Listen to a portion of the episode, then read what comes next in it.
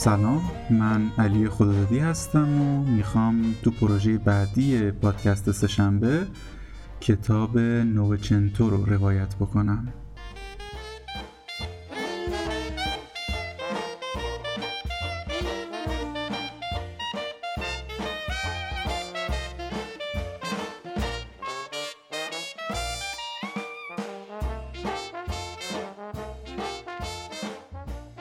نووچنتو نوشته الیساندرو باریکو، فارغ التحصیل رشته فلسفه و موسیقیدان معاصر ایتالیایی. کسایی هم که اهل فیلم هستن، اگر احتمالاً افسانه 1900 تورناتورا رو دیده باشن، از روی همین داستان ساخته شده. خب بذارین اول من راستشو بگم، من یه خلاصه داستان خیلی کامل نوشته بودم برای اپیزود 0 و قرار بود امروز از روی اون بخونم، ولی خب امروز که داشتم از پادگان سربازیم برمیگشتم، از شوق آزادی زیاد فراموش کردم دفتر یاد داشتم و با خودم بیارم، ولی خب میخوام اینو به فال نیک بگیرم و اصلا چه بهتر، دیگه خیلی با برنامه ریزی و کلیشه‌ای نمیشه این اپیزودمون. سعی میکنم رها خودم اون چیزایی که از کتاب برام مهمه و یادمه رو براتون تعریف بکنم. خب بریم یکم راجع به داستان کتاب با هم صحبت بکنیم. نووچنتو اسم شخصیت اصلی داستانمونه که روی دریا متولد شده و تا حالا پاشو روی هیچ خشکی نذاشته و از کشتی ویرژینین پیاده نشده. طبق تعاریف مدرن ما از زندگی، خب اصلا نووچنتویی وجود نداره، چون نووچنتو خب غیر از اقیانوس جای دیگه ای نرفته و توی اقیانوس ها هم معمولا دفتر ثبت اسناد رسمی نیست که بخوان براش شناسنامه صادر بکنن و احتمالاً یه چند سالی هم تو صف کارت ملی بخواد بمونه.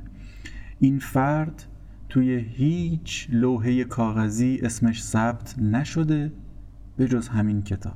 و حالا نکته جالب ترش اینه که نووچنتوی قصه ما بهترین پیانوزن دنیا در عصر خودشه. حتی معروفه به این که وقتی میشینه پشت پیانو به جای 2 دست با 4 دست مینوازه. یه لحظه بهش فکر کن، بهترین پیانیست دنیا روی سن هیچ سالونی اجرا نکرده، هیچ ترک موسیقی تا حالا بیرون نداده، با هیچ خواننده‌ای تا حالا همکاری نکرده و از همه مهمتر هرگز زاده نشده.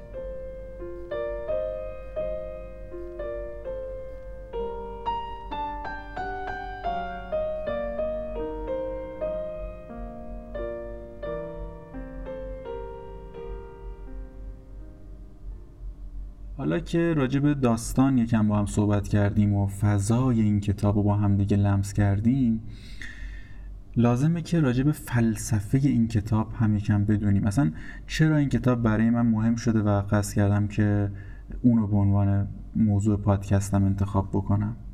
به نظر خودم دلیلش اینه که علاوه بر داستان روون و لذت بخشی که این کتاب داره، پر از طعنه‌های نووچنتو به سبک زندگی به ظاهر عادی ما، طعنه به تمام لذت‌هایی که تا حالا تجربهشون کردیم و خیلی راحت از کنارشون رد شدیم، طعنه به سبک زندگی که به جای لذت بردن از این امکانات فقط داریم استراب برای خودمون میسازیم، استرس برای خودمون میسازیم. کسی داره این طعنه‌ها رو به ما میزنه که پر از حسرت ندیدن و تجربه نکردنه، ولی خیلی بیشتر از ما که وسط آرزوهاش ایستادیم قدرشون رو میدونه. داستان این کتاب پر از تمنای زندگی فردی که نمیخواد به معنای امروزی کلمه زندگی بکنه. خب بیشتر از این داستان رو لو ندم، فقط راجع به انتشار اپیزودا بگم که من تمام تلاش خودم رو میکنم که هر جمعه رأس ساعت 4 اپیزود جدید آپلود شده باشه. از همین الانم امیدوارم که داستان رو دوست داشته باشید. پس تا به زودی.